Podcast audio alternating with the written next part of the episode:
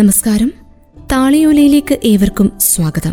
താളിയോലയിൽ K R Meera എഴുതിയ ആരാച്ചാർ എന്ന നോവലാണ് തുടരുന്നു. കുട്ടിക്കാലം മുതലേ നിനക്ക് തുറന്ന് സംസാരിക്കുന്ന പ്രകൃതമില്ല. രാമുദ വീണ്ടും അലിവോടെ പറഞ്ഞു അത് ശരിയായിരുന്നു. പെണ്ണുങ്ങൾ വിഷമം പുറത്തു പറയരുതെന്ന് പിഞ്ചിളം പ്രായത്തിലെ എനിക്ക് കിട്ടിയ പാഠമായിരുന്നു. തുറന്ന് സംസാരിക്കുന്നതിന് മുൻപ് എനിക്ക് വളരെയേറെ ആലോചിക്കേണ്ടി വന്നു. അവസാനം വളരെ വൈകിയതിനു ശേഷമുള്ള തുറന്നു പറച്ചിലുകൾ കൊണ്ട് ഞാൻ എന്നെ തന്നെ അപമാനിക്കുകയും ചെയ്തു. അതിനൊരു കാരണം മനസ്സിലായോ? നമ്മുടെ കുടുംബത്തിലെ ആണുങ്ങൾ എല്ലാ കാലത്തും പെണ്ണുങ്ങൾ മൂലമാണ് വിഷമിച്ചിട്ടുള്ളത്. ഇങ്ങനെ ദാക്കുമായുടെ സാരോപദേശം തന്നെയായിരുന്നു. ആദ്യത്തെ ആരാച്ചാരായ രാധാരമൺ മല്ലിക്കിൽ നിന്ന് തന്നെയാണ് പലപ്പോഴും ദാക്കുമായുടെ ഉദാഹരണങ്ങൾ ആരംഭിച്ചിരുന്നത്. രാധാരമൺ മുത്തച്ഛൻ സ്നേഹിച്ച ചിന്മയി ദേവി എന്ന സ്ത്രീ അദ്ദേഹത്തെ ദൈവത്തെപ്പോലെ കണ്ട് പരിചരിച്ചു. അവർ ഒരിക്കലും തന്റെ നഷ്ടപ്പെട്ടു പോയ കാമുകനെ ഓർത്ത് ദുഃഖിക്കുകയോ അദ്ദേഹത്തെ കുറ്റപ്പെടുത്തുകയോ ചെയ്തില്ല. പക്ഷേ ദിവസങ്ങൾ കഴിയുന്തോറും മുത്തച്ഛന് അവരെ കാണുമ്പോൾ കുറ്റബോധം വളർന്നു. പത്തു മക്കളെ പ്രസവിച്ചിട്ടും ആ സ്ത്രീയുടെ ഹൃദയം തന്റേതാണെന്ന പൂർണമായ ബോധ്യം മുത്തച്ഛന് ഒരിക്കലും ഉണ്ടായില്ല. കാരണം മുത്തച്ഛന്റെ മണിയറയിലേക്ക് കാലെടുത്ത് കുത്തിയ നിമിഷം മുതൽ അവർ സംസാരവും ചിരിയും അവസാനിപ്പിച്ചു. രാത്രികളിൽ മുത്തച്ഛൻ എന്തെല്ലാമോ ചോദിച്ചിരിക്കണം. മാപ്പ് പറയുകയോ അനുനയിപ്പിക്കുകയോ ചെയ്തിരിക്കണം. പക്ഷേ അവർ നാവെടുത്ത് ഒരു വാക്കുപോലും പറഞ്ഞില്ല. പത്ത് മക്കളെയും അവർ പാലൂട്ടുകയോ കൊഞ്ചിക്കുകയോ ചെയ്തില്ല. അദ്ദേഹത്തിന് നൽകാവുന്ന ഏറ്റവും വലിയ ശിക്ഷ പോലെ അവർ സ്വന്തം നിശബ്ദതയിൽ അഭയം തേടി. കിടക്കയിൽ അവളുടെ അവയവങ്ങൾ ചലിക്കുമ്പോൾ വലിയ കണ്ണുകൾ മരിച്ചതുപോലെ ജീവസെറ്റ് നിശ്ചലമായിരുന്നുവെന്ന് രാധാരമൺ മല്ലിക്ക് ഒരു ബൂർജ പത്രത്താളിൽ എഴുതിയതായി. അദ്ദേഹത്തിന്റെ ആദ്യ ഭാര്യയിൽ ജനിച്ച് പിന്നീട് ആരാച്ചാരുടെ തൂക്കുകയർ ഏറ്റെടുത്ത ദേവവ്രത മല്ലിക്ക് മുത്തച്ഛൻ പറഞ്ഞതായി ശുംഗവംശ ഭരണകാലത്ത് ജീവിച്ചിരുന്ന കുമാരചന്ദ്ര മല്ലിക്ക് രേഖപ്പെടുത്തിയിട്ടുണ്ട്.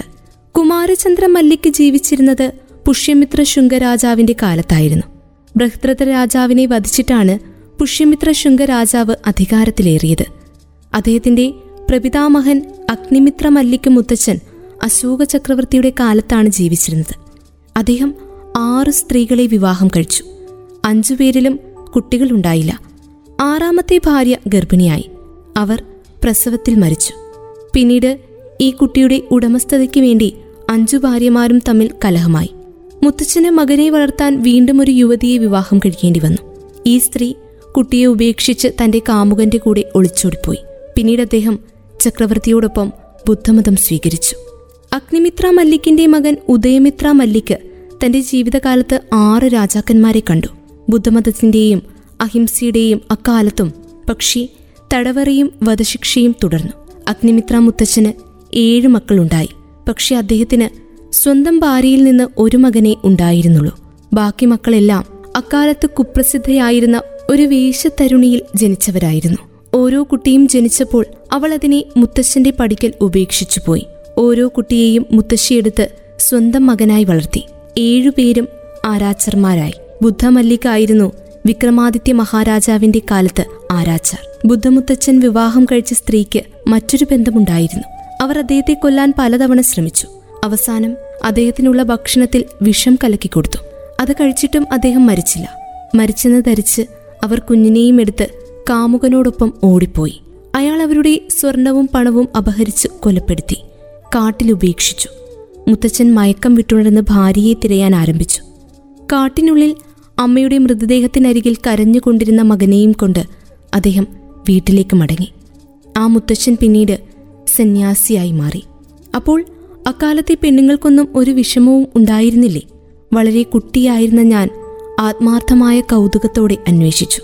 അപൂർവമായി മാത്രമേ ഞങ്ങളുടെ കുടുംബത്തിൽ പെണ്ണുങ്ങളുടെ ചരിത്രം രേഖപ്പെടുത്തപ്പെട്ടിട്ടുണ്ടായിരുന്നുള്ളൂ. വിഷമം മനസ്സിലാക്കുന്നവരാണടി നല്ല പെണ്ണുങ്ങൾ. പക്ഷേ മനസ്സിലടങ്ങാത്ത വിധം വലിയ വലിയ വിഷമങ്ങൾ തോന്നിയാലോ? ഓ അതിനു മാത്രം എന്ത് വിഷമമാണ് വീട്ടിലിരുന്ന് ഉണ്ടുറങ്ങിക്കഴിയുന്ന പെണ്ണുങ്ങൾക്ക്? കൊച്ചുങ്ങളെ പ്രസവിച്ചു വളർത്തുന്ന പാടൊഴിച്ചാൽ പെണ്ണിനെന്താ വിഷമം? ദാക്കുമ ഉറക്കെ ചിരിച്ചു. താളിയോലയിൽ കെ ആർ മീര എഴുതിയ ആരാച്ചാർ എന്ന നോവലാണ് കേട്ടുകൊണ്ടിരിക്കുന്നത്. തുടരും അടുത്ത അധ്യായത്തിൽ.